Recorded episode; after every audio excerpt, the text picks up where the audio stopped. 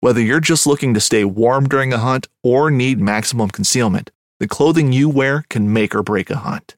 At MidwayUSA.com, we understand hunting clothing has come a long way with more meticulously crafted camo patterns, advanced scent control technologies, and weatherproof options to withstand the elements. Hunters have to wait until their favorite season, but shouldn't wait on gear, which is why Midway USA offers super fast shipping. When you're ready for your next system, log on to MidwayUSA.com. This upcoming concert season will be all about the boots, and Tecovas is your stop for the best in Western style. Tecovas has seasonal and limited edition offerings this spring and summer, including men's and women's boots, apparel, hats, bags, and more.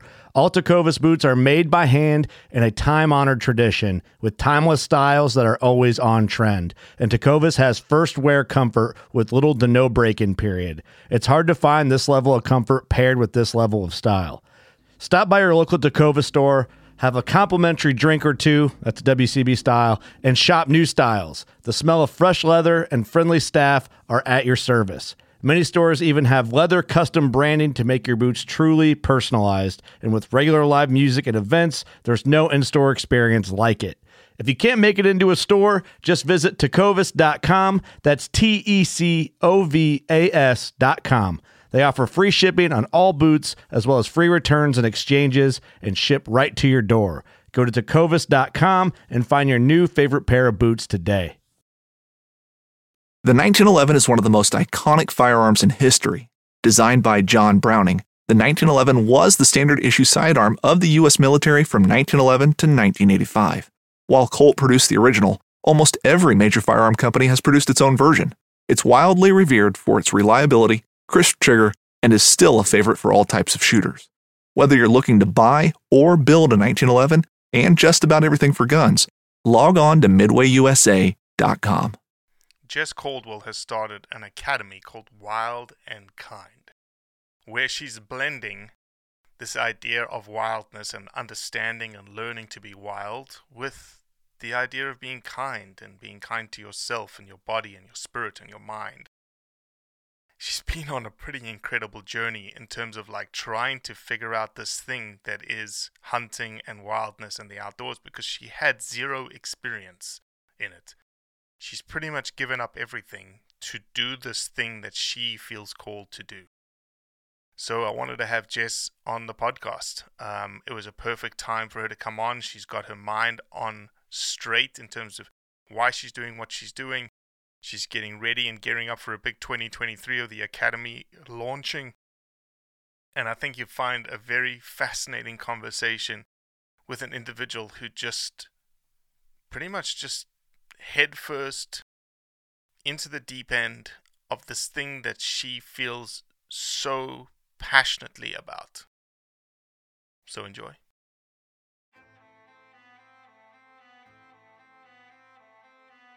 So there's a reason why I started Blood Origins. And that reason is simple. Is that I wanted to convey the truth about hunting. It brings awareness to to non-hunters that it's it's more than just killing animals. How do I start it? Brittany. My name. My, is- oh, Does my hair look okay? It's fantastic. My name is Mike Axelrod. Start again. Yeah, I hated it too.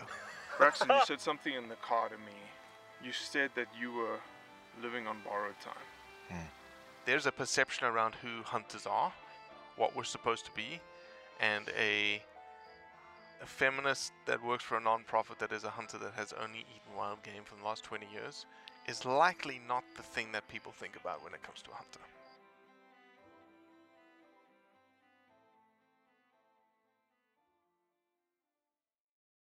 So I guess the, the biggest question that I have, and and we'll get into it obviously, what does it mean to be wild and kind? Oh, yeah, thank you. Those two words came together so brilliantly when I was out on a hike. I didn't know what to name the thing I was dreaming up. And I knew that wild had was in it somewhere because that's the essence of everything I'm doing is the nature of wildness from the um, from the time I started it, it it began because of my time being in out of reach places. and then the kind part came in. It's I guess it's a play on words here, but it just works really well together because there is not only the kind of person that finds himself in wild places so you are a mm-hmm. wild kind of human or mm-hmm. you um, are putting this together that there is something that i'm hoping to bring to my community which is um, the kindness that comes from the experience of uh, being held in nature so those two things just came together really well for wildkind academy are you would you consider yourself a wild person? I, ha- I can be extremely wild, yes. yeah, um, you know, I live in I live with a foot in two worlds. So um, I have uh, I live in um, more of a suburb. You know, I, I live not I, I do live rural, but I still am of this world. I have two teenage boys. We go to the movies. We Mm-hmm. We are of this world doing these things. I love being alive in the here and now at this time. I think it's a really mm-hmm. powerful time to be here. I'm not one of those people wishing they lived 100 years ago. Um, mm-hmm. I really love being here and I feel like I have a mission to be here.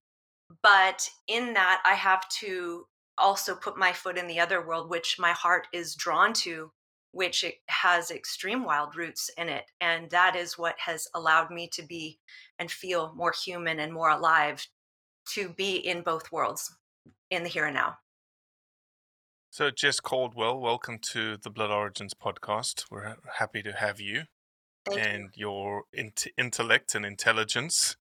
Um, while of a sudden, this this spark of like, I need to be I need to be back in the wild. I need to sort of convert myself and my lifestyle to being more wild. Like, why didn't this happen 10 years ago or 20 years ago or when you were growing up? I do think I was exposed to it growing up, and that's what helped me get back to um, realizing what it was going to be to fix my adulthood. Um, growing up, I had a dad who was a cowboy, and we uh, he lived off grid in um, a remote location, and my summers were with him were um, without running water and um, hmm. jumping on my horse and taking off on my quarter horse into the woods and coming back hours later and um, taking uh, lots of nature hikes with him. Uh, I grew Where up. was that? Washington State. This was in Oregon. Oh, in Oregon. Okay. Yeah, and you know, for our our spiritual religious practice was uh, nature's our cathedral, and this is where we go to to commune with ourselves and with something bigger than ourselves. So I grew up with that mindset from my dad, and um, and then I also, uh, when I was 14, I hiked the Pacific Crest Trail for three weeks. Um, so by yourself? No, I was with a group called Outward oh, Bound. Okay. okay, okay. Like, extra. Holy smokes! Yeah, yeah. No, I was with a group of teenagers my age, and um, and okay. that really changed my life um, as far as being a teenager you don't I, I think it's the best thing a youth can do is take off in the worst time when the hormones are a mess and social pressures are intense go take a summer and go be completely remote for three weeks living off very little mm-hmm. and um, the, when i came back my sense of self-sufficiency and just confidence was off the charts and um and i was a different teenager because of it. So i didn't just all of a sudden say this is where my heart is. I think it's more of a when when have i been the happiest? When have i been the most connected? And what do i need to do as an adult who's who has had to live in modern world with raising boys and being you know relationships and and careers and all those things and finding that i think the pandemic was something that really helped instigate there's got to be something else we can do um, to feel whole and not feel so um, completely torn in a world of um, of the matrix that's pulling us in different directions and that we do have some choices in this that that bring us back to self and that is not about the rest of the world so i i have some pretty strong feelings around what's possible um, mm-hmm. with this exploration so i know we chatted a little bit about it when we were together but like what what was the catalyst to like just throw it all in and just say like okay i want to there's got to what did you do before wild this wild Fishing like a local isn't just about catching fish. It's about connecting with the environment and the people who call it home.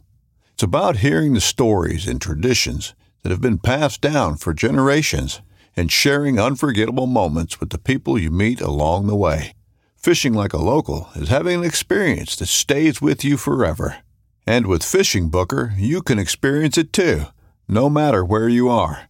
Discover your next adventure on Fishing Booker. wild and kind academy were you just like a typical nine to fiver go into an office job kind of scenario and then just hit screw it um, kind of. I was nailed it.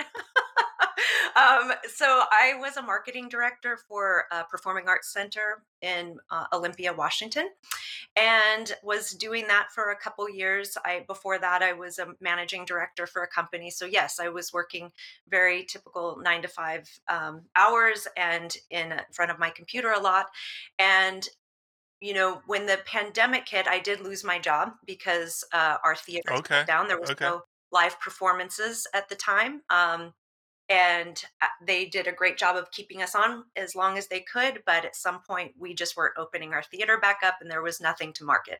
So um, I found myself um, in the midst of what probably other people experienced at early stages of the pandemic, which was a sense of um, uncertainty about the future, a sense of being vulnerable, um, a sense of feeling like where's you know when when I was a single mom at this time and I didn't have the resources to go to Costco and spend you know two thousand dollars on food supplies when everyone was feeling this sense of urgency around stocking up and getting toilet paper Mhm, and making sure mhm. that their needs were met and there was this kind of return energy of let's live off the land and let's let's get self-sufficient and get generators and and stock up our you know stock up and make sure we have everything we need to handle the the big shit that's hit, about to hit the fan right and right that energy just wasn't something I felt drawn to. Um, I really felt like at this time of my life, um, because I have more freedom, my kids are older,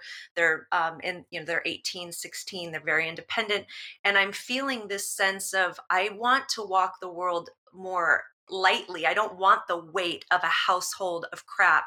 I want to feel that I can walk lightly through the world, both in my energy and how I'm presenting to myself and to my family and to my friends, but also in my own sense of arrival into this into this age that we find ourselves in, which was actually how do I how do I live in a way that um, I'm not weighted down by stuff and and the Mm. sense of urgency around supplies, but how do I actually train myself to see what's in front of me? How did humans do it before this time? They got us here. They were really intelligent.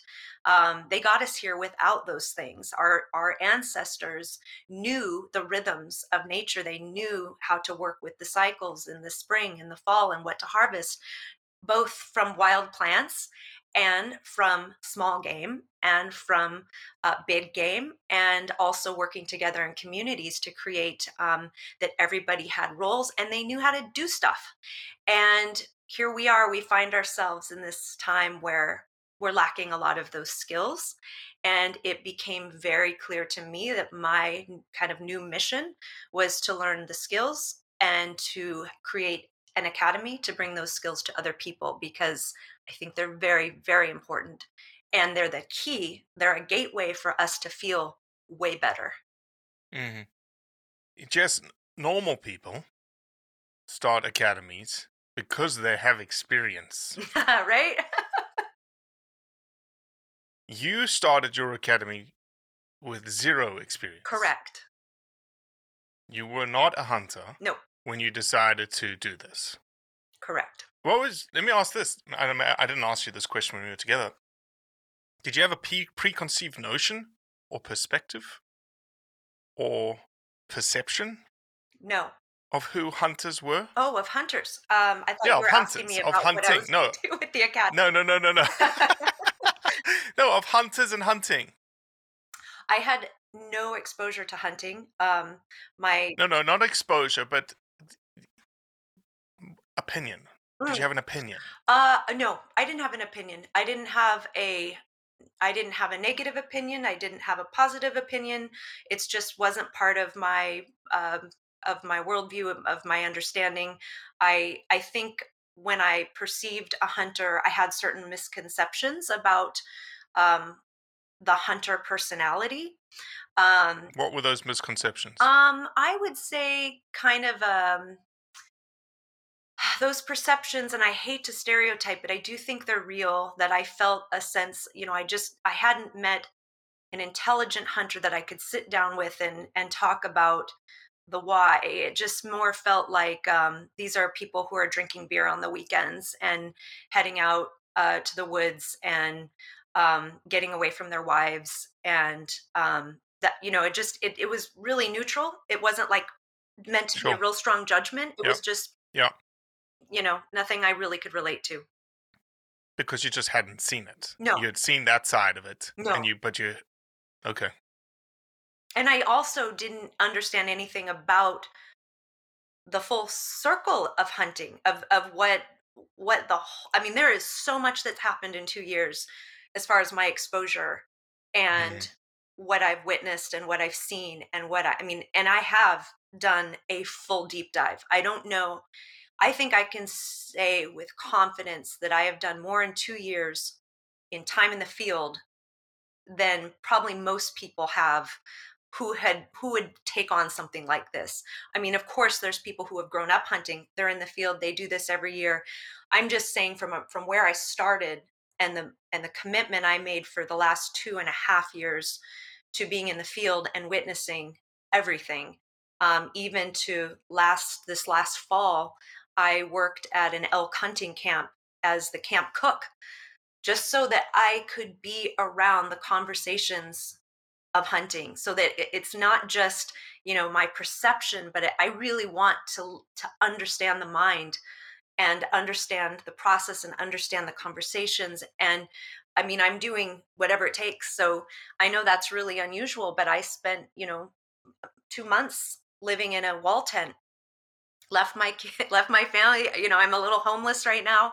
I've done some pretty extraordinary things um, to get to the point where i could clear the slate basically free myself up from a mortgage free myself up from um, things that hold me stationary i took some pretty big leaps sold my house did all those things so that i have the freedom to go live in a wall tent in the uh, coast of oregon for uh, roosevelt elk hunting season and just being there was that now, the elk camp that you went to cook at?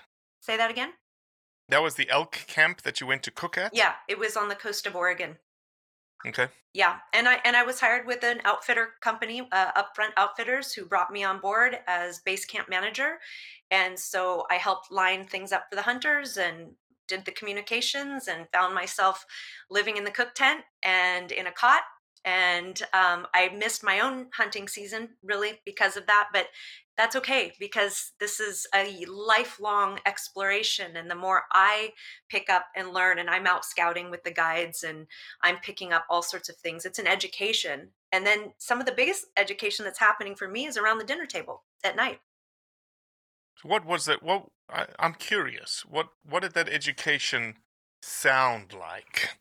Was it more like hunting strategies, or was it more like what you was what you may have been a misperception in the past, which is why are these guys even here? Oh, it's all of it. And it changes depending on the time. So in the mornings, you know, I'd be up at four in the morning with coffee ready, breakfast ready, and then everyone comes in. I've got their lunches packed and we're sitting around the table having coffee. And then I'm listening to the strategy side of what their plans are for the day, what why they're choosing to either, you know, go scout that morning, um, whether they're just going to be glassing or whether they're hitting, you know, whether they're going in, they've got a trail cam up and they're going to go, you know, they found some evidence of of life and they're heading out there. So I get to hear those conversations and just kind of dive into for myself how are they thinking? And then in the evenings when they come back, I'm getting to hear the conversations everything from what went wrong, what went right, what you know, what the reflection really of the experience. And then we actually had one week where there were uh, four successful um, shots and it was going and and helping to pack out. So now i'm getting the experience of of helping break down the animal and uh, packing it up and and the experience of hiking out through a very very dense forest which is um, it's one of the hardest hunts i think the, the roosevelt elk. Um, so you know for me it's like awesome. I get to go right into some of the hardest hunts. Oops hold on dear let me see if I just lost you. You didn't. I'm here. Me... I'm still here. Okay. Everything's still good. Oh, good. I'm gonna turn yeah this off. Um. So yeah, that. So I I hope I answered your question, but I I I mean, there's a lot more I can, could go into. So, what did you feel like? So there's probably a couple of people listening to this that are. We have a lot of audience that are non-hunters that are interested in getting into hunting. It's sort of a a topic that keeps coming up now. There seems to be a cadre of people because of COVID that are now interested in getting into hunting. The barrier of entry, as you well know, is very, very high. So, for someone who two years ago, two and a half years ago, said, Okay, I want to do this, like, what did you do to to start? Hmm. So I while I was a marketing director, I was in Idaho for a conference. And I met a man um, who's a hunter. And he has a YouTube channel on hunting and fishing. He's quite adept and um, Silhouette Outdoors. And I met him just randomly one night. And he, um, and gosh, I think it's worth saying that a girlfriend and I, we both encouraged one another. I'd never been on a dating app, and I decided to go on a dating app for 30 days because we both were going to have the experience of choosing a date with the kind of person you would never, ever normally choose to go on a date with. So we were going to completely go opposite land and and do something totally weird and date because we both were so not into dating it was like how about we try something new 30 days only date people you would never date. And so okay. I had four days left on my challenge, and she called me and said, You have not been dating. And I said, uh, I'm okay, I'm in Idaho. I tell you what, I'll go on the app right now and I'll I'll do my assignment. So I pick out a guy who's in camo and you know on a on a motorbike in camo and I'm like would never date that guy so let's try it and um and so he, he, I was like, I'm here with the a performing arts organization. We're listening to jazz and classical music tonight as part of our as part of our tour.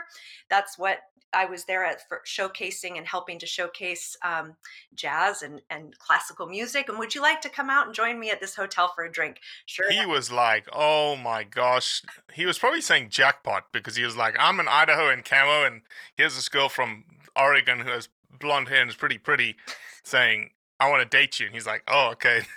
Whatever was... she wants me to do tonight, I'm saying yes to. it was, it, you know, he played it cool at first. He's like, well, there's line dancing. My friends and I are doing this. And I'm like, line, okay. I mean, clearly there's a country music thing. There's all this stuff. Anyway, he made it out. And um, we, I was intrigued by him. I was intrigued by his stories um, over, you know, to talk about hunting and fishing, and I um, and so he. I went back home after that date, and he later invited me back for an ice fishing trip um, out at Lake Cascade, which brings huge perch, like giant perch, up to the surface. So I went fishing for the first time, and it was one of the most joyful experiences of my life to be truly to be out in this crazy cold iced over lake freezing Jeez. drinking a beer and ice fishing and pulling up these big beautiful yellow perch and then we brought him back to his place and made fish tacos and i was like oh my god this is something big this feels really really big to me it just felt like i'd never harvested food before and then ate hmm. it that same night. There was something so extreme about it. And my energy levels from being out in the cold winter, frozen over, you know, lake was so invigorating to me that I was like, I just felt epically great. And Mhm. so he, you know, he invited me back time and time again for different fishing um, adventures. I think that year, those two years I dated him, we I caught over 30 species of fish um, in Alaska and Mexico and Oregon and Washington and Idaho, and it was it was a incredible fishing relationship. Um, and from there, he invited me on a hunt uh, for antelope, an antelope hunt. And so I sat with in the blind with them for two days. This was my first exposure to archery and to witnessing a hunt. And again, it was just something that changed me. I mean, even just sitting in a blind for two days, not talking and witnessing and having binoculars and watching the magpies and watching the, you know, the wildlife and watching the antelope from, you know, 300, 500 yards, maybe coming in, maybe not playing, you know, ju- jumping around. It was the most romantic experience I've I've ever had, and it Wow. felt really good to sit in silence with somebody. That felt really great for me too. That I witnessed that hunters don't have to talk all the time, Mm.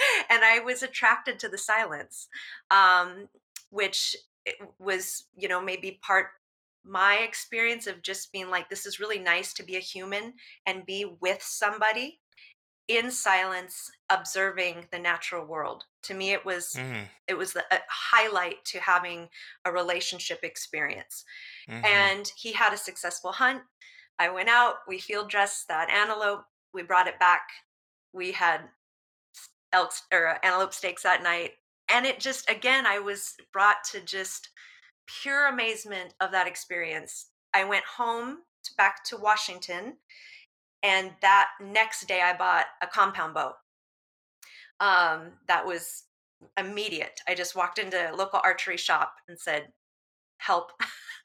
And i just i need a bow. Um, this was something that just uh, was immediate. And it's amazing because uh, the right connections just just opened themselves up to me um, because I didn't know anything about how t- to shoot a bow, let alone anything about hunting or the seasons or anything. So Mm. I had called up somebody through Instagram. I don't remember who right now. It was just someone I saw on Instagram who was into archery. Sure, sure. And I was like, who do I call to learn how to shoot? Type, type, type. And they said, You live in Washington, right? Yes. Call up Joel Turner. Um, he has a clinic on uh, called Shot IQ. He is an incredible. Um, he's incredible, and you'll he'll be he'll be someone that might be able to mentor you. So I did.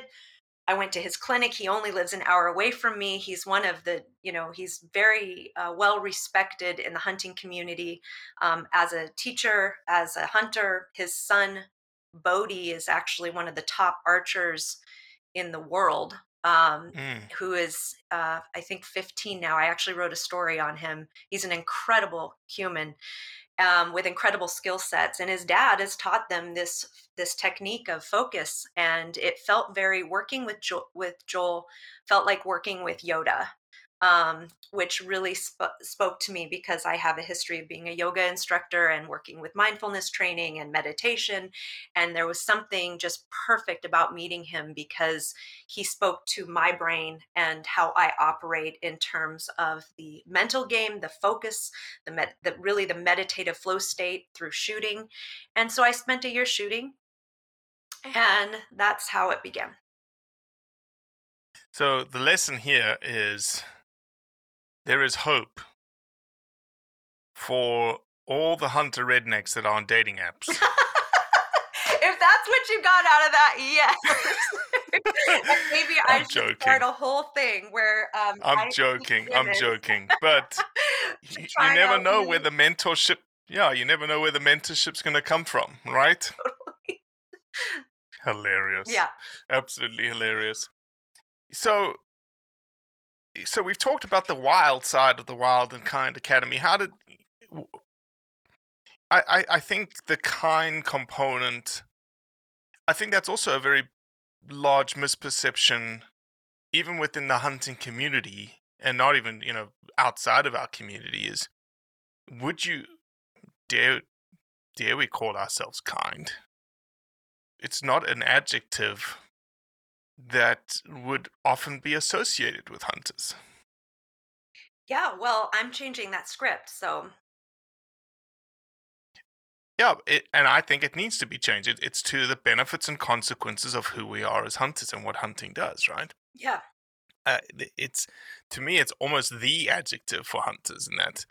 Who are the hunters? Like, for instance, um, have you taken an animal yet? Yes. How much of the animal did you give away? Most of it as Christmas gifts. I turned that um my first uh, deer. I made um so much. I made all these. I made jerky and I made steaks and all these things, and then I gave. And it was right before Christmas, um, two years ago, and or was it last year? I don't.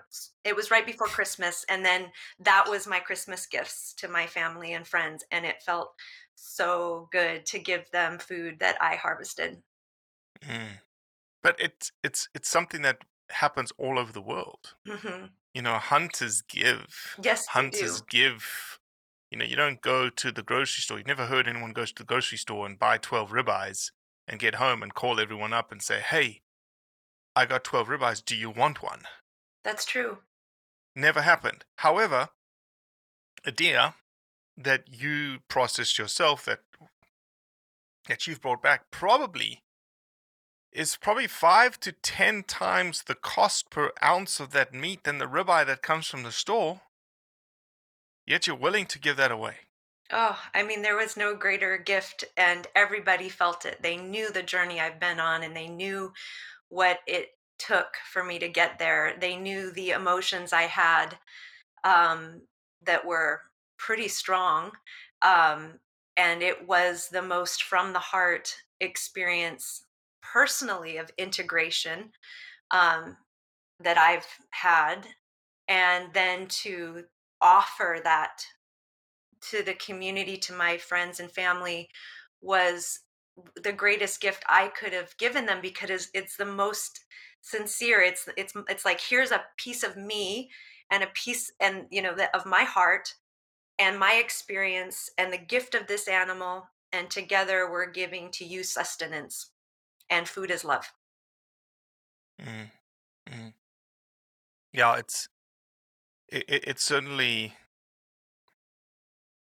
you know it for for hunting on hunters maybe like you know there's certain scenarios around the world that are much easier to capture from a meat perspective like the african example where people go there to hunt their motivation may not be like yours to you know from a giving perspective. It's more like i want to go hunt a, a big animal mature trophy animal. But the ac- the benefits and consequences of that action are like you can't take the meat home. Like you can't take it back to america. So all of that meat, including organs and, and you name it, is utilized by the communities, given to the community. And the impact that that has on people is tremendous. It's like it's it's incredible. Um, but we don't often, and and the same here in the states. Like there's actually probably more giving of meat here in the states than there is in Africa there's more food banks receiving venison, there's more pantries receiving venison, there's more Hunters for the Hungry programs all across the country. There's more people giving and doing than we led on to, And it's the which is unfortunate. it's the opposite of hoarding. Um, that's another piece that I witnessed with the pandemic and right after 9 11 is I do think it is um, a diligent act to have some food storage um, just because of the unexpected. But the fear that people have around food and the sense of um, concern of lack of food and that hoarding of food and the holding on to a food i think is something that with the hunting journey you it, i do think it's a spiritual release to give uh, it changes the nature of the hoarding. Um, because you can become more self-sufficient to harvest food and you have those skills and you know you can do it again and you know you have you're not hoping that the food supply chain is in full swing in order for you to get your next meal when you have those skills of knowing how to harvest food and food sovereignty then there is the energy of the give. There's the energy of this is not you know i something i have to hold on tight to or else i'll never get it you know i won't what if i don't what if the food truck doesn't come? Or what if the grocery store mm-hmm, shuts down? Mm-hmm. But the hunting journey is the opposite of that. It's the I know how to harvest food, I know where it comes from. And now I have more freedom in my in my heart to give that, and it's not fear driven. Do you think that's the purpose of the Wild and Kind Academy is to give that freedom of I know you use food sovereignty a lot in the messaging that you use. Is that it? Is that the purpose? It's not the only purpose. I think it's an outcome of mm. of a bigger picture. I do feel like what I'm building is more of an umbrella of a of a big picture, and it's not our okayness um, in our in this time is not just about food sovereignty or self sufficiency, but we are in essence beings of nature, which means we have a very dynamic nature as in the energetics of what it means to have a human body, what's going on, mind, body, spirit, for us to be alive and to be operating and to be feeling um, connected and whole. If we shut all those channels off, that is where I think many people are operating from, where they're plugged in all the time to the matrix and they're turning off their own rhythms of nature, then they're feeling completely uh, displaced in mind, body, and spirit. And I think that my uh, offerings here through Wild Kind Academy is not just about food sovereignty or having skills, hard skills, but I think an exploration of the freedom that we have as conscious sentient humans that there's a holistic picture going on that for us to tap into and explore which was part of my 7 day solo that I had in Colorado this summer with nothing but a knife. That experience was was spiritual. And um you went to Colorado for 7 days with just a knife?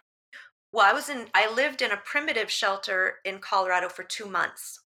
Um so I that was facilitated through the Survival University up in Cripple Creek, Colorado. Okay and okay.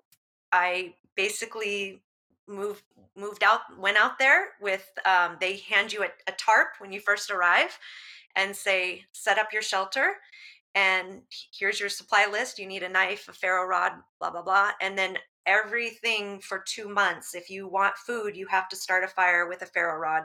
You have to collect and harvest tinder. You've got to um, you basically are learning the skills of the advanced woodsman for two months and that's something that really amazing. Yeah that and that was very exciting to me because that was part of this my own journey of sovereignty isn't just around food but it's how can i operate with um, wisdom in the outdoors in nature I think the conundrum that a lot of people have is they want the nature connection, they want to have the experiences, the, the spiritual connection to, to life itself, which is given to us as a gift when we spend time in nature. But without the skills to be able to do that, the moment you hear a funny sound in the woods that you don't recognize, you are now in fight or flight and mm. you're saying, "Oh my God, what's that sound? I just heard you've never heard a screeching owl in the middle of the night, you're out of there.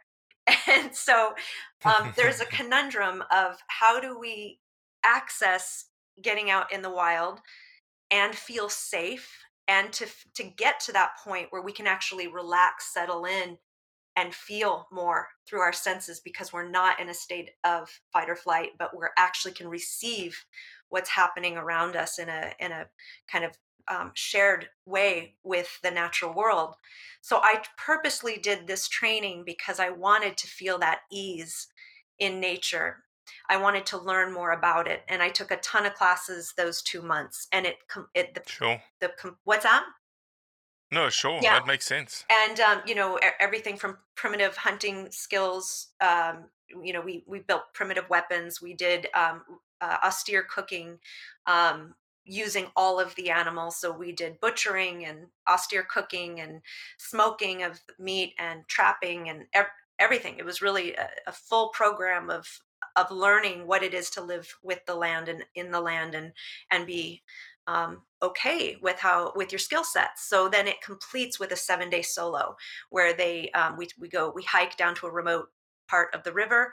It's there's no cell reception there's no you know you're really out there and you're about maybe a, a half a mile away from anybody else Mm-hmm. and you're given you can start with your knife and as you complete certain bushcraft skills that once your shelter is made with just a knife once you you are able to make fire once you're able to do certain things you can you kind of earn back gear after a Mm. 24 hour p- time period so by the end of um, you know a couple days i had my water filtration system but before that i didn't and so i had to scavenge for a container to filter water by boiling it and cooking it you know i there, Mhm. it was a very creative process of Mm. using your creative mind which is survival um, at its best is the creativity of like how how do i work with the environment and get creative so that i i'm thriving and not surviving and Right. yeah Right. So you've taken all these skills, you've you've you've dedicated two and a half years to like, I need to get this experience because I want to do this thing, but I don't have any experience. Now you may have some experience. So what does the Wild and Kind Academy look like in 2023? Like what what is what is the ultimate end result here? It's um, right now. I have been building out a schedule that I could offer live classes with a mix of me teaching and guest instructors that I bring in who have more education than I ha- have in any one particular subject, so that I can offer classes that people can take. Right now, it's very much based around the hard skills. So I've got a, a woman who is coming to teach intro to fly fishing and fly tying and Mm. um, I've got, uh, I partner with um, Ray Livingston, um, who is really making a lot of waves over here in Washington State as a predator hunter and um, really doing some exciting work to be a voice for the hunting community. And I've brought him, he's come on board and he's teaching the um, Learn to Hunt series that will start in the spring.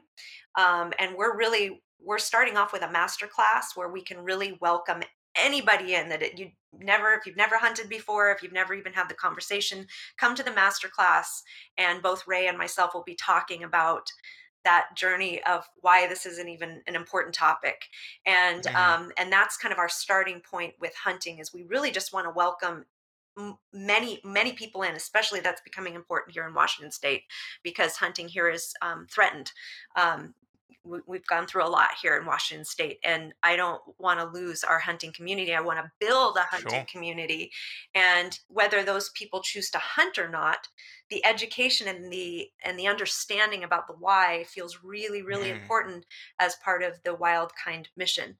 Um, is to understand where where this is all relevant and why. So, um, so I have classes. I've got. I'm bringing a wilderness first responder training, a medical training, um, for people to learn just even the medical side of being out in the backcountry and only having yourself to um, either help yourself in a medical situation or the people you're with. So I'm trying to bring in the hard skills that make it uh, that make it accessible for people to then go have their their journeys. The piece that I haven't yet really tapped into that I feel is happening in 2023 is me stepping into the role of making the connection around the mind body spirit stuff. I know I have Mhm. a specific role in this that's not just hard Mhm. skills but bringing forth the considerations of our connection to nature the rewilding part that that gives us a sense of of feeling good in the body feeling good in the mind and Mhm. feeling connected in Mhm. spirit so i feel that i'm going that's where i'm going personally is to start to bring in more of the mindfulness training and um, the opportunities that people might have when they take this journey with me um, I had an interesting conversation with a woman recently who came to one of my classes. I teach a 10 C's of survival class that is um, really just a master class on what you need, the gear you need to, to, to feel great on a day hike or for a multi day hike. And mm-hmm. she's, um, uh, she works with acupuncture. She's a Chinese medicine. And she works with doctors who are um, interested in learning some of these arts, but also nature connection. And she said to me, she goes to all these gatherings every year. And she said, lately, there's maybe two different kinds of class offerings. You might have a create a burnout bowl using the embers from your fire class, which is a hard skill class, or um, nature bathing 101 for equanimity of mind. And she said 50 people will come to the nature bathing class, and five people might go to the wood bur- bowl burning, you know, create a container mm-hmm. uh, mm-hmm. a wood bowl class. And she's noticing then that there really is, in terms of a business and what's being asked from our community, a real need to feel, I think, possibly first the why of getting into nature. And then maybe where the hard skills come in is almost secondary to get you further mm-hmm. and deeper into nature so that you have those skills. So I might have gone about this backwards um, because currently I offer hard skill training classes, but I'm yeah, but I think I think you no, but I think that's the thing is like if I'd asked you if we had started this conversation the other way, and I'd said, "Do you have experience in dare I say, having good conversations, getting people to relax, mind, spirit, heart intersections, you would be like, oh, yeah, yeah, yeah, that's me. So you already had the skills. It was just a matter of like piling on the other skills. And I agree with you. I think people, I think people would entertain more like, hey, come out here and do you know, a day and a half of getting to know yourself through X, Y, and Z, and then maybe they'd be interested in learning a, you know, a fire skill because I think the fire skill is for the person who re- truly wants to like survival. Like, yes, I'm going to be that. Versus the other one is more just like, how do I become? How do I feel better mm-hmm. in my nine to 5 mm-hmm. that I do, you know, every week? Yes, and I think there's a big need for that because most people work a nine to five. Mo- most people, you know, everyone's watching The Alone Show right now. It's a very popular show that's been on for 10 years. People love to get home from work and sit down with a bowl of popcorn and watch people survive and watch them get creative about their survival. And they can somehow relate to that. You know, we love disaster movies, we love survival movies, we love survival anything because I think it speaks to the nature of who we are truly. Mm. Like we all have that survival instinct and that what would we do in that situation so it really speaks to people but most people are like i could never do that that's like no, i could never do that um, so there's a sense also of it being out of reach and completely unreasonable which makes sense it's really hardcore mm-hmm. stuff mm-hmm. but most people w- live in city centers most people um, feel that need to want to connect to the to nature feel that something's missing but the access is so feels so far away and if they are having access it's looking like a day hike for a couple hours out on a weekend um, which is great but it's there's still something missing there and there actually is some science behind time and nature and how certain time frames actually do things to the brain Oh, for sure. Know, so for sure. That's Michael Easter talking right ah, there. Ah, yes, so, and I read yeah, his yeah, book, yeah. which is one of my favorites of 2020, by the way. Mm-hmm. Um, but you know, the three-hour window on a day hike versus even a 24-hour window, you know, you start to get these different changes happening in the brain, and and and so more is accessed from it. So i do think there's something to bridge through wild kind or anyone offering these types of skills or training which is how do we relate to the people who feel this is you know that's the people actually we need to bring on board to make it feel accessible and to create time in nature to create reflective time in nature and that the elements whether you have a raging fire in front of you, which does cha- also change the brain, there is something that happens as you gaze into a fire. Well, there's hacks. You can also bring in the elements, and I see people doing it through biohacking, where they're cold plunging they're um, you know doing meditations in front of a candle they're doing things kind of in that more hippie spiritual stuff that um, but they're also seeing there's benefit scientifically to even bringing in the elements of uh, cold therapy, cold exposure, discomfort.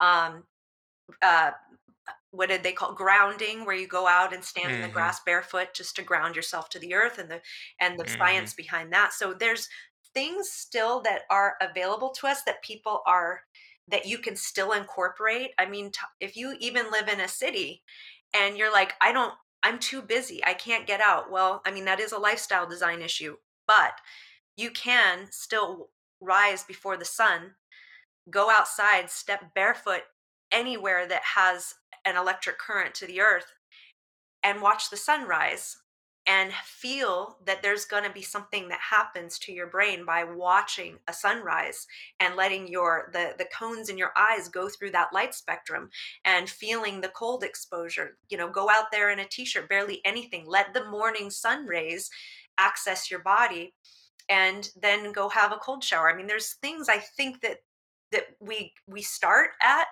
that people are starting mm-hmm. to get mm-hmm. really interested in. I've just watched mm-hmm. Joe Rogan do this whole like he's doing this sure. whole ice plunge thing and he talks through it and he's like this is the best way to start my day and it's a thing people are really into it for good reason and breath work. Mm-hmm. mm-hmm. So we have more we can do to access our senses and um I think it's more available than people realize, and it's going to be training for them to get to deeper parts of of the outdoors, which they'll get to if they train themselves out of the out of the current conundrum. And that's what you want to do with the Wild and Kind Academy. Yeah. Perfect. Perfect. Well, where can people find some more information about what you do, who you are, all the good stuff? Wildkindacademy.com is the website, and I would encourage them to subscribe to the newsletter because that's where I send out communications on upcoming courses, and they can find upcoming courses and dates to place held for what's coming into the future. Um, and I'm constantly updating that because I'm a one person show. So I mm-hmm. um, that will get updated as I have the bandwidth. But lots coming in 2023. I'm on Instagram as Jess underscore Wildkind Academy, and I'm on TikTok as Wildkind Jess. Awesome. Well, Jess, it's been a pleasure. Uh, it was a pleasure meeting you in person, and um, yeah, keep doing what you're doing. It's Thank awesome you. stuff. Thanks, Robbie. It's really an honor that you've had me um, as part of your Blood Origins conversation. It was really exciting for me to talk with you. No, the honor's all ours. Thank you. Well, that's it for today. Appreciate you listening, as always. Leave a review, share it with your friends, and most importantly, do what's right to convey the truth around hunting.